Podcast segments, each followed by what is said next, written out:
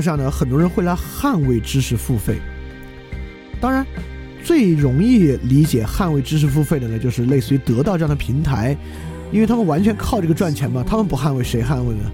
所以他们捍卫知识付费呢，没什么可讲的，就是就就就就当然就无所谓了。那第二个呢，有很多知识传播者去捍卫知识付费过程，这个就要值得讲一下了。我们就用薛兆丰的这个回复来讲啊，回回回回复汪丁丁，他大概两个东西，这两个东西都极有倾向性的。第一，他捍卫知识付费，他主要是在捍卫知识简化异化的过程。他认为很多知识应该简化，他意思是说，知识是否必须晦涩，知识是否需要去维持那个门槛。他把知识的体系化和理论化，用一个主观名词来代替。你看，你如果听过很多范儿电台，你应该起码具备这样的一个批判能力。当我们说知识是一个体系化、系统化的时候呢，它可能是伽利略的第一知识；当我们说有些人在维持知识门槛的时候呢，这是伽利略的第二知识。也就是，当我们在说另外一部分人他具有某个动机的时候呢，这本身已经是一个诛心之论了。当然，我不是说诛心政治不对，就不应该批判有动机，但你应该意识到这个转化过程，你应该意识到学科体系化、理论化、术语化和维持学科这个门槛之间的一个转化过程，它不是一个等价的词汇啊，它其中包含了一个转化的。OK，所以第一个薛兆丰认为呢，知识是否必须晦涩，维持这个门槛？他认为呢，他是一个也不敢说功德无量吧，是一个挺有功德的一个，是将这个知识啊以简化方式传授给公众的一个人。而知识呢，是不需要一定要维持这个高高在上的晦涩的。这个批判我刚才讲过了，这是一个范畴误用的问题。简化过程本身有很大的问题，就是我我我之前说过一个观点啊，如果你认为康德的知识可以简化，你就在说康德是是傻瓜呗。我我不用那个脏话的词汇啊，你就认为康德还没有足够的水平，把他的那套体系以更简单的方式描述出来。事实上，他那个体系就是没法以最简单方式表述出来，就以他那个方式已经是最清晰和最简单的了。那很可能你你会说，那好啊，我是个普通人，我不需要追求那样的精确性，它总可以简化吧？我在这个精确性上放宽一点，我在这个全面性和精准性上放宽一点，是不是我就能够简化的知道这个知识？当然可以啊，你去看所有哲学入门书，可不就是把它，特别是那种。敢敢整体性的讲的，可不就是把它简化吗？包括我可以说我的我的节目，我讲康德的节目，可不就是把它简化讲给你吗？但那个东西对你真的有用吗？我希望它对你只有引发兴趣，让你去读康德的作用啊。但如果你觉得听了这个就知道康德是什么观点了的话，你可能脑子里只有一个概念，它是完全不可用的。就像我们最开始讲的登山者的比喻，不可内化到你的目的之中去使用那个东西。对它当然可以在削减全面性和削减精确性的情况之下简化，但又有什么用呢？就像网上的教你赚钱的东西，都是在经济学的理论上去削减其全面性和精确性，教给你的炒股方法就是没有用啊，就是会亏钱啊。所以你同理，你知道这些心理学的只言片语和哲学的只言片语，又图什么呢？又为什么呢？那第二点，薛兆丰的辩驳是说，过去的传授者也在赚钱，我赚钱怎么了？因为你知道吗？其实学者脑子里明白的，就我认为一个学者啊，他从康德那个角度来讲，他是有点判断力的。对于拿知识出来赚钱啊，他心里知道不对，他他知道这玩意儿挺害臊的，但有时候他嘴硬，他就是要去辩驳。他说过去的知识传授者也都赚钱了，我赚钱怎么了？但我要说啊，还真不是，过去的知识传授者往往是不怎么赚钱的。我们就举两个最简单的例子啊。在这个苏格拉底的时代啊，苏格拉底是收学生的，柏拉图是他的学生，苏格拉底是不收钱的。苏格拉底反过来特别看不上那些收钱的，谁收钱呢？在那会儿雅典是一个叫智术师智者的阶层，他们在收钱，教人辩论术和修辞学。那学辩论术和修辞学的人跟今天一模一样，真的两千年没啥变化，是做 know how 的。那些人是要去参加公民的政治生活，去辩论的，就是用于做那个政治辩论的。这些师智术师呢，都会赚很多钱。在苏格拉底一一批驳他们之后呢，苏格拉底自己开教学生是不收钱的。那我们今天到底是知道苏格拉底的多，还是知道他当年智术师的多？孔子我们之前讲了，来教孔来来孔子这求学的学生呢，就两斤肉干给他的老师，基本上就是维持孔子的生活。里面有富人的学生呢，呃，多担待一些；穷学生像颜回这样的，你让他交钱他也交不出来。颜回绝对没有任何钱能够交给孔子，对吧？自己都活得那么那么糟糕。那孔子一样的时代，包括孔子前后的时代，那个时候，因为教书赚很多钱的人也很多啊，什么公孙龙之类的人。那我们今天到底知道更多是孔子、庄子、孟子，但孟子可能赚点钱，我不知道，因为孟子，呃，被被被政治家这个资助，还还跟收费赚钱不太一样。到底是知道公孙龙多一些呢，还是知道孔子多一些呢？我们也知道维特根斯坦的例子啊，维特根斯坦是一点儿不会在自己的出版物上做妥协的，在他他写的第一本书《逻辑哲学论》，就是我写什么东西是我的事情，世界怎么接受呢？是世界的事情。所以你一个出版商。如果需要我为了他好卖去改东西，我是绝对不改的。那维特根斯坦也是作为这个首富家庭之子啊，自己抛弃家产过一个清贫生活，我们也不能说他因为知识传授赚过了钱，对吧？所以说，任何这个知识传播者啊，选择捍卫是说，过去很多人在知识传播上也赚了钱了，我凭什么就不能赚钱呢？我赚钱有什么问题呢？我们就要说，还不是过去可能最重要的那些啊，通过。传播知识的人啊，可能都不是太赚钱的人，包括大仲马和小仲马，我们之前讲过对吧？大仲马就是个通俗作家，写书为了赚钱的。大仲马一辈子写了那么些，开创了可能通俗小说进入文学的先河。他的儿子就是不为赚钱的，可能一部《茶花女》就爆掉了他爸爸的作品啊。所以说，我们讲康德讲过，这就是实践理性道德律的部分。道德力是不依赖于外界经验和不依赖于外界回馈的。一旦我们做一个事情啊。它掺杂了一些外界的回馈，比如说传授知识，掺杂了外界的钱多少的这个在这个考量里在里面，它立马就变得不纯粹了，它立马就变得丧失了完整的德性。当然，你可能会说，为什么要这么高的要求呢？你是不是这个要求太高了？那我必须反过来说，我们对于赚钱要求特别高，要赚要要以特别高的效率赚到特别多的钱。但我们一到德性，我们就问：哎，为什么要对德性要求这么高呢？对德性要求是不是要放低一点啊？所以我认为不，恰恰对德性的要求就是应该纯粹，就是应该高，这个是没什么可商量的事情啊。然后这个彼岸价值，我们在讲那个欧洲历史与思想史的部分也讲过了。呃，OK，那这是知识传播者捍卫知识付费的两个方式，我们都一一驳斥了。那还有一种呢，是知识接受者去捍卫知识付费的一个方式，就是。很多知识接受者，就是去学的人会觉得，我就觉得挺好。我在网上买课程学，我觉得收获特大，怎么就不好了？为什么你就非要来反对这个东西？呃，我们有时会会认为呢，中间商和知识传播者他都是为了赚钱，所以他的捍卫呢是有问题的。那没有花钱的不是对吧？那花钱的人来捍卫呢，他都愿意花钱，他也觉得好，你有什么可说的呢？那我们会认为接受者由于他花了钱了，所以在这个问题上呢，他是客观的。不是，当然不是。这对我们之前说过，这玩意儿就叫禀赋效应。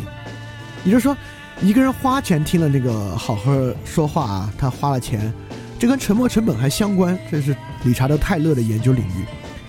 对，当他已经花了这么多沉没成本的情况之下，他心理账户完全支出了。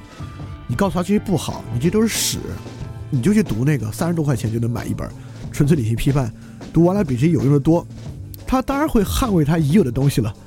他会去捍卫他已有东西，觉得好啊，这这这这东西很容易理解啊，啊，这就是为什么豆瓣上几乎没有打分低的音乐专辑，就书本和电影啊有打分低的，但音乐几乎没有打分低的，是因为你只有喜欢这个歌手，你才会听完他整张专辑，你听完整张专辑回头来基本上不会打太低的分，所以说在知识付费很多捍卫者也是一样，就因为我花了这个时间又花了钱，你突然有一个人跳出来告诉我这些东西都不好，没有没有屁用。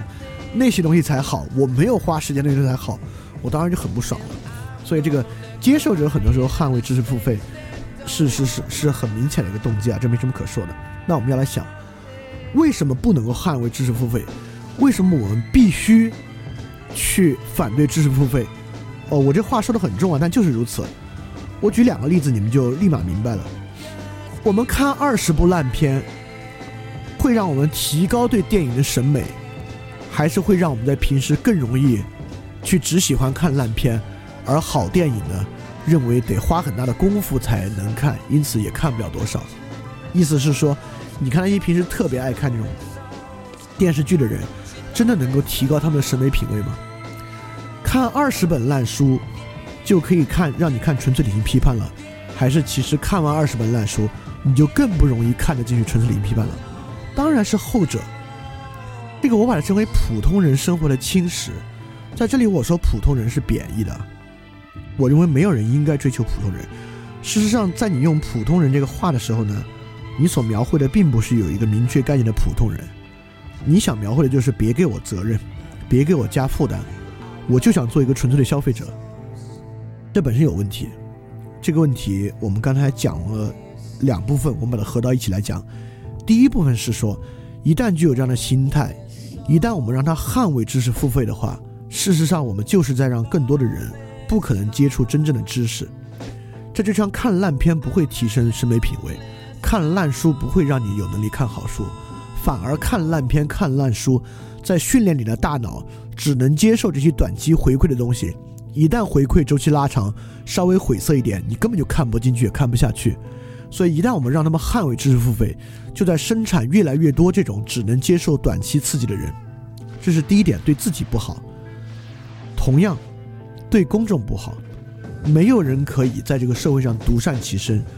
如果你让社会上存在越来越多这种只能接受短期刺激的人，你认为我们都可以各守自己的消极自由，各自活在自己的生活空间里？不能。你在生活中打交道，你同样只要你活在城市里。你平时打交道的绝大多数人都是这样的人。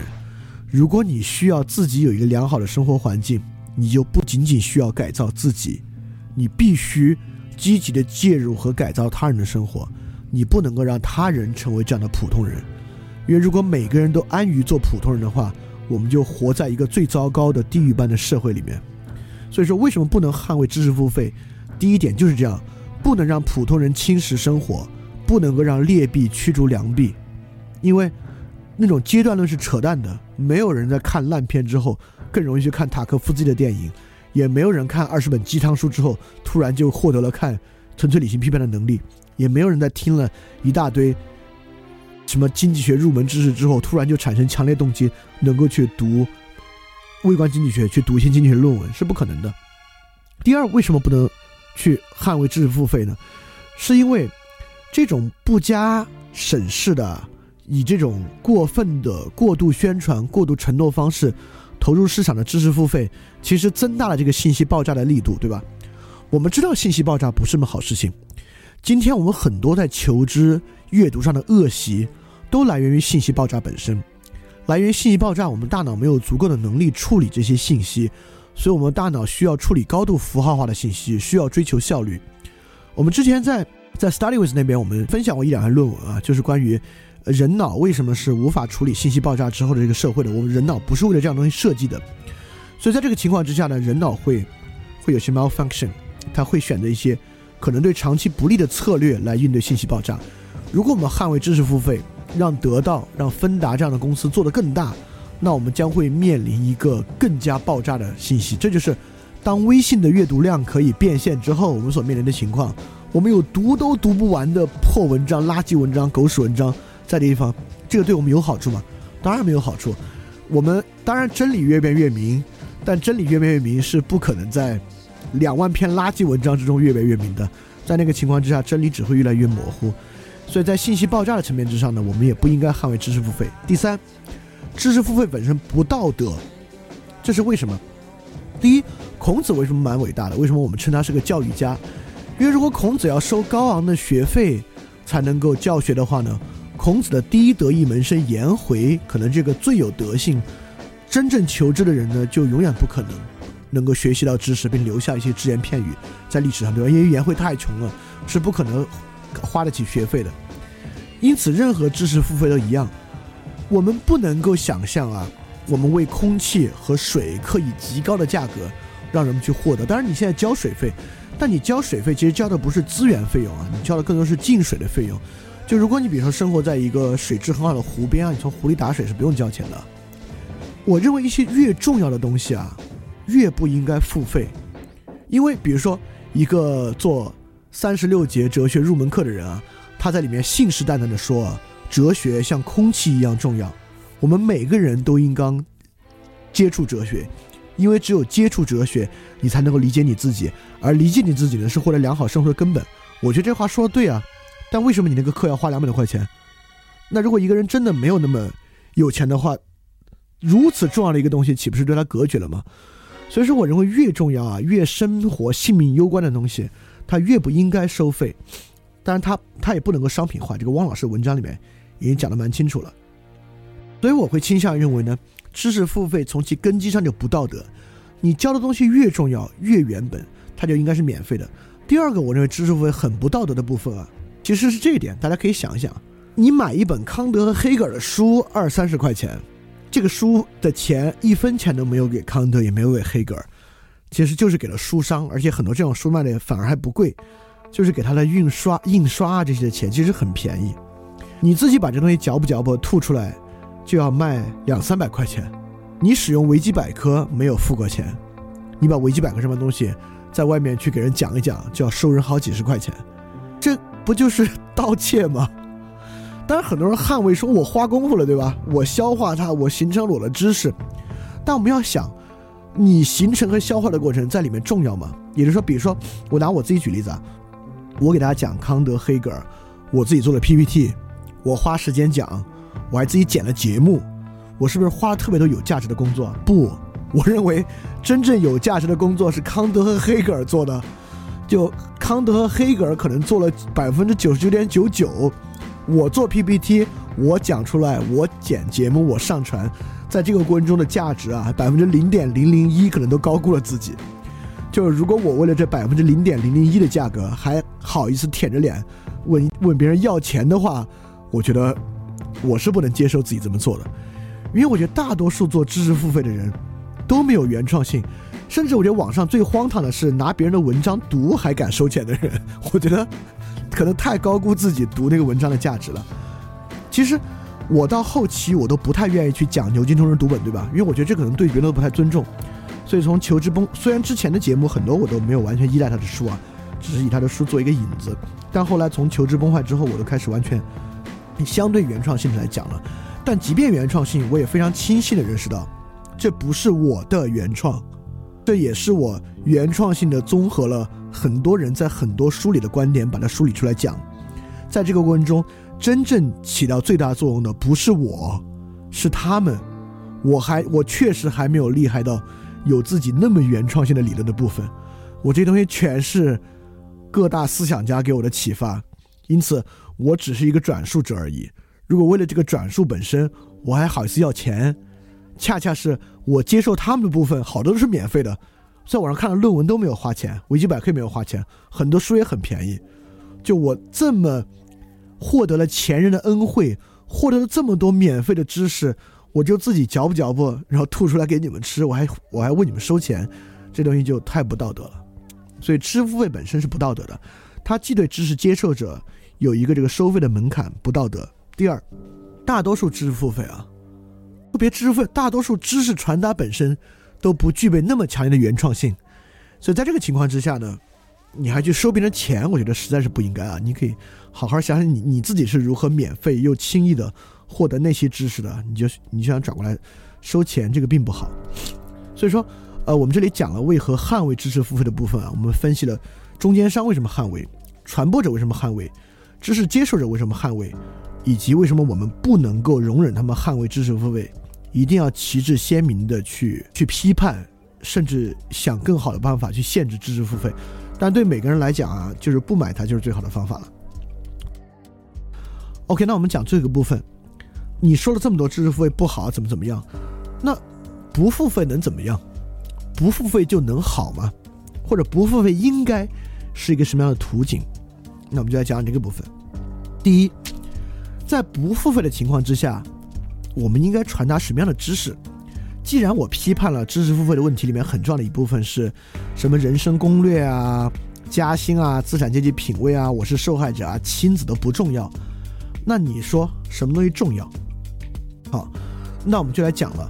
确实，我们不能够要求一个人高中毕业之后立即自觉的去阅读所有重要的各学科书籍，并自动化的形成自己的逻辑。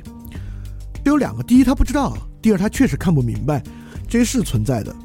所以，对于一个知识传播者，在社会知识传播过程中呢，有没有层次，形成层次？这个层次里面，一个中间人在扮演什么样的角色，这相当重要。第一个部分，我们不能说中间人啊在扮演这个打基础的角色，不是。促使人们能够读明白这些事情啊，是靠社会教育完成的。为什么一个义务教育系统对社会这么重要？我们不应该觉得义务教育最后的实际角色是选出一些人参加高考，哪些人能读大学，哪些人不能读，因此设立一个教学大纲，最后来考试。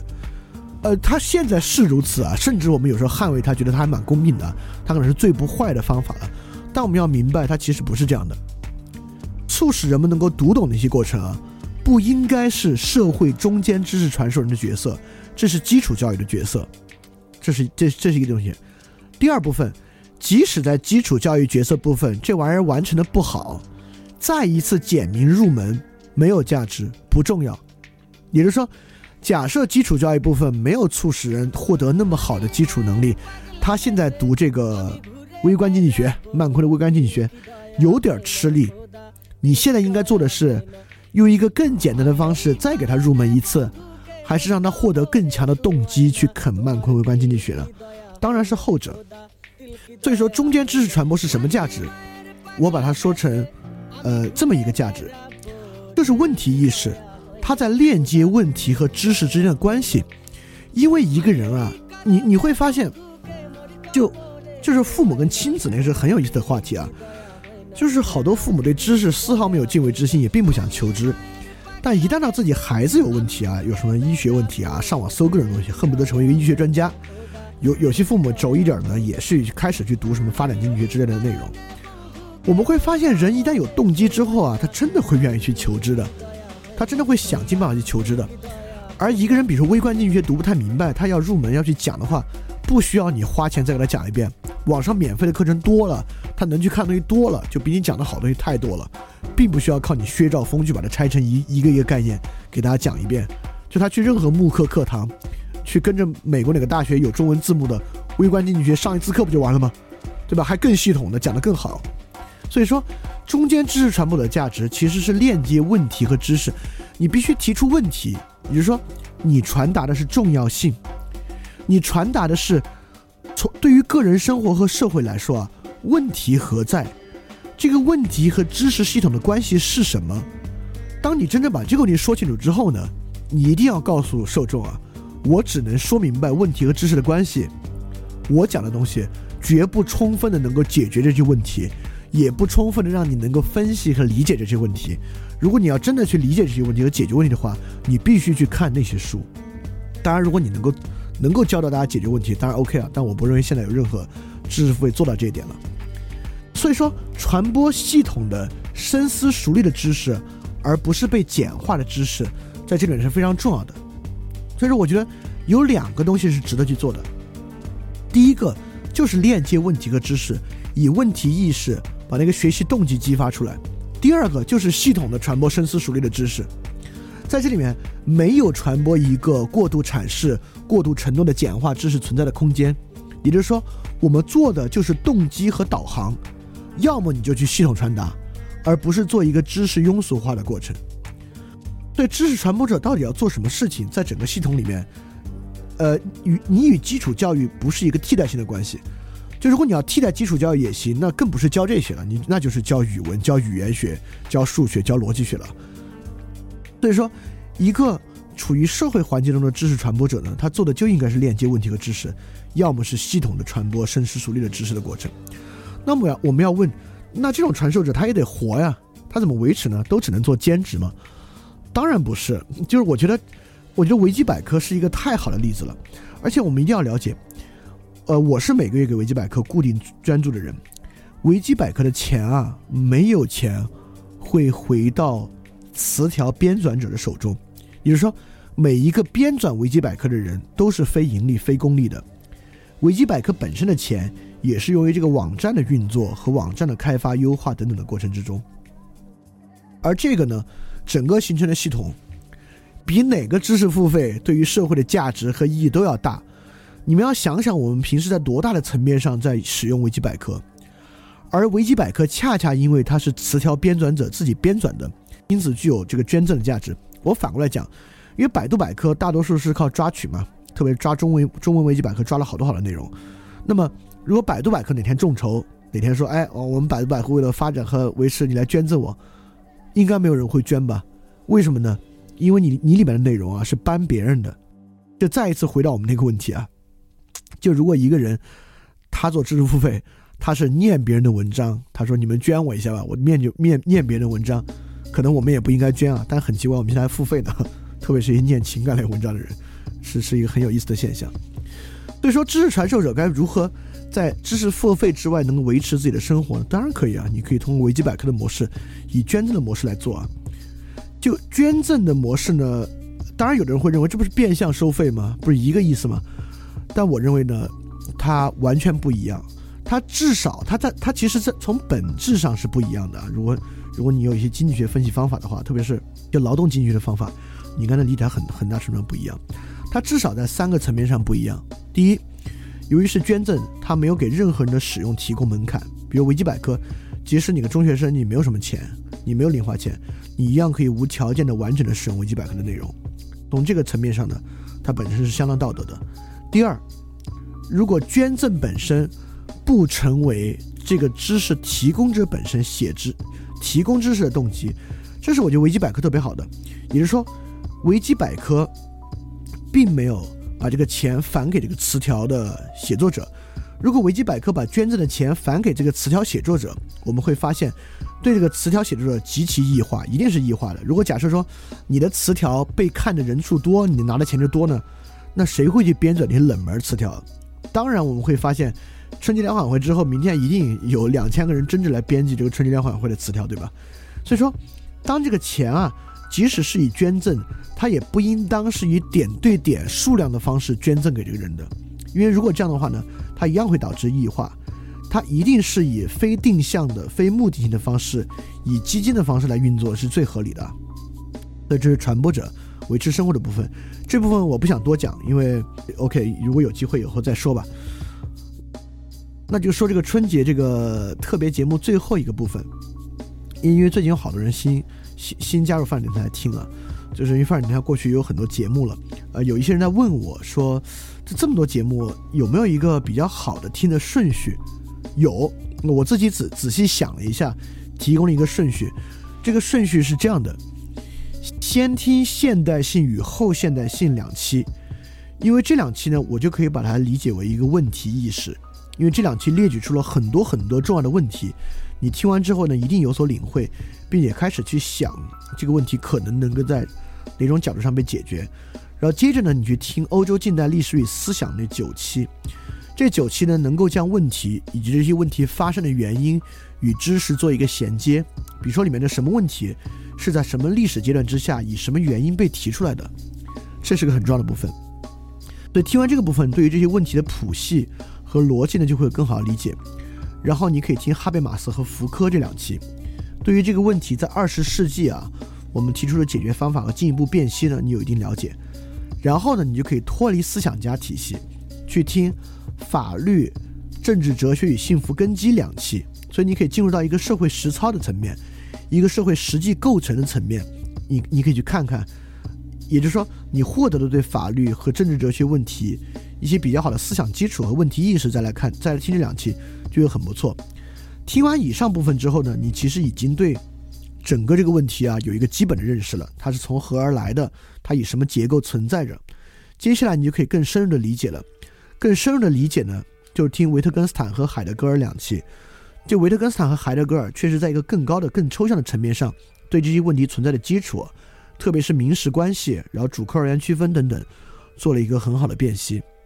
那听完这两期呢，你可以去听听量子理论和数学，来看看这个科学体系啊是怎么表述的，然后听科学革命和科学哲学，因为我会极其认为，解决现代性问题的关键啊，以及了解了解这些知识的关键，是克服罗格斯中心主义，就克服科学霸权主义，这是一个最重要的核心。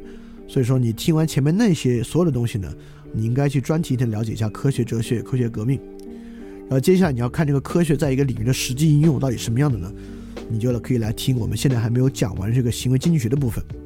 当然里面还有其他的感兴趣的话，你也可以去听一听，特别一些专题的哲学家的部分，像康德、黑格尔、呃叔本华、尼采等等的，也也也是你可以按照兴趣再去听。呃，所以我觉得以上这些从现代性与后现代性到欧洲近代史历史与思想，哈贝马斯、福柯、法律、政治哲学与幸福根基，维特根斯坦、海德格尔、量子理论、数学、科学革命、科学哲学、行为经济学，从这个路径你听下来呢，可能会比较有助于实现我刚才说那个了解到重要的问题，链接这些问题和知识，对于你真正开始去系统的学习这些知识呢，提供一个最初的。准备和动机，呃，应该是一个比较强烈的动机，那我就已经觉得完全实现我的目的，也很开心了。OK，所以这就是这一期这个春节特别节目，我们对知识付费啊进行了比较详细的辨析和批判。确实，我自己是相当相当讨厌知识付费的。我认为知识付费呢，呃，其实是我们不过是又找到了一个将这个社会拉入深渊的一个新的方法，并为此乐此不疲。所以我愿意花时间。来把知识会好好批判一下，所以说这期节目呢，如果你听完之后，你觉得有帮助呢，我也希望你能转发一下，我们可以让更多的人来，不需要特别多吧，因为也不可能特别多，就尽量多一点点对这个问题感兴趣的人，能够具备这样的呃理解，或者能达成一个基础的共识吧。所以说，OK，希望你在新的一年里面能够更好的求知，以更好的方式，以更美的、更体面的。更好的、更系统的、更有真正效果的方式去求知，也能够帮助你周围的人脱离知识付费的陷阱，能够让我们的社会从这样的危机之中呢得到一点点缓解。OK，那我们这期特别节目就到这里，然后也感谢你一直以来对于发展电台的支持。我们我一定会坚持它是一个非盈利性的项目，能够以非付费的方式继续高强度的。传达这些知识，当然，真正应该感谢的不是我，至少到现在为止啊，真正应该感谢的是在人类历史上真正的一些伟大的思想们，因为只有他们这些伟大的思想，才能够在这个黑暗的时代，让我们找到再次前行的道路和真正改良和改进的方法。所以，真正应该感谢的是他们，嗯，他们才是让范人泰能够实现的根本。OK，那么这个节目就到这里结束，大家要记得敢于去相信。